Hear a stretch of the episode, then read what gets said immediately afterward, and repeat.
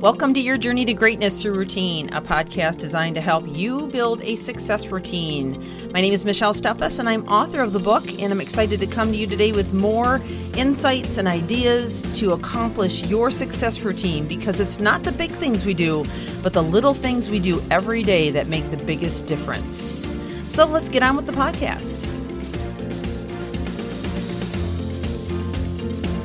Welcome back to the podcast. So glad to have you back with us again as we continue in this incredible series on self defeating habits. And as you know, habits are really the key to this. When we understand and we begin to identify the habits in our lives that are keeping us from accomplishing our very best, from achieving our potential, from you know, winning at life, from winning in our career and our professions, then we can rearrange, change, reframe, rewire to a point that we can begin to defeat these old habits and and install just like software install new habits new behaviors and new ways of thinking that can change the game entirely.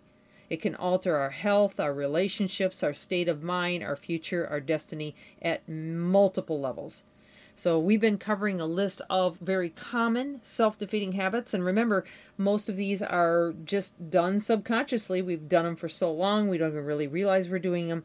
So, the first thing we have to do is begin to recognize what these habits are and not only face them head on, but begin to reverse or come up with solutions to replace those habits with things that are going to be productive and help push us towards our destiny.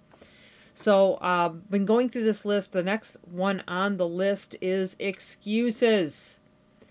You know, have you ever been around somebody that every single time you try to talk to them about something, let's just let's just take an example. Let's just say it's somebody that you know is always eating poorly, and they they show it. I mean, it, you can see it in their their their their their energy level, their productive level, even their weight.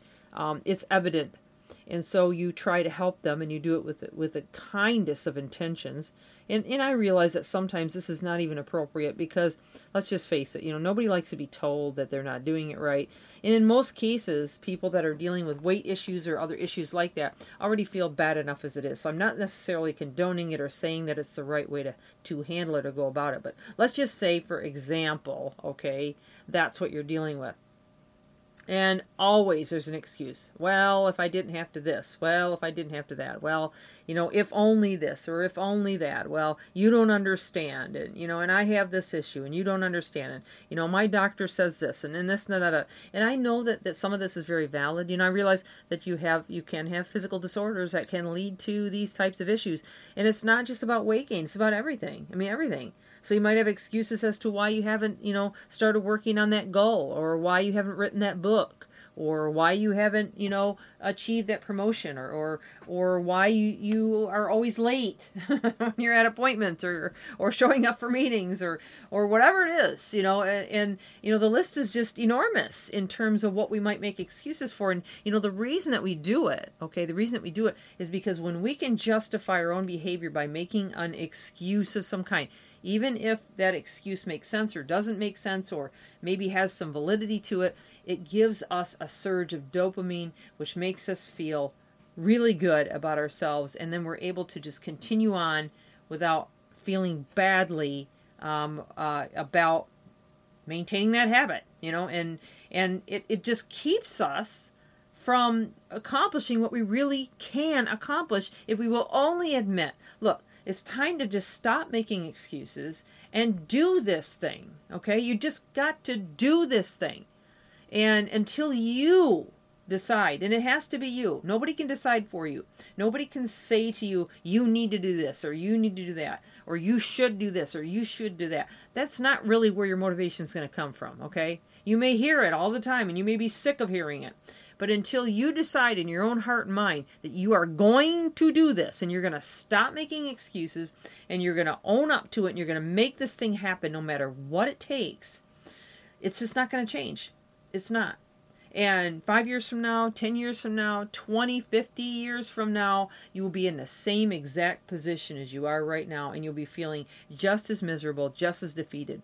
So why live out those years in that position? Why not just take a hold of this thing, stop the excuses, and move forward?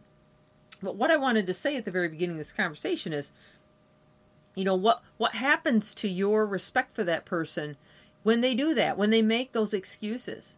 You know, it really what it does is it just you lose some some respect, you lose you know uh, um, uh, some belief in that person.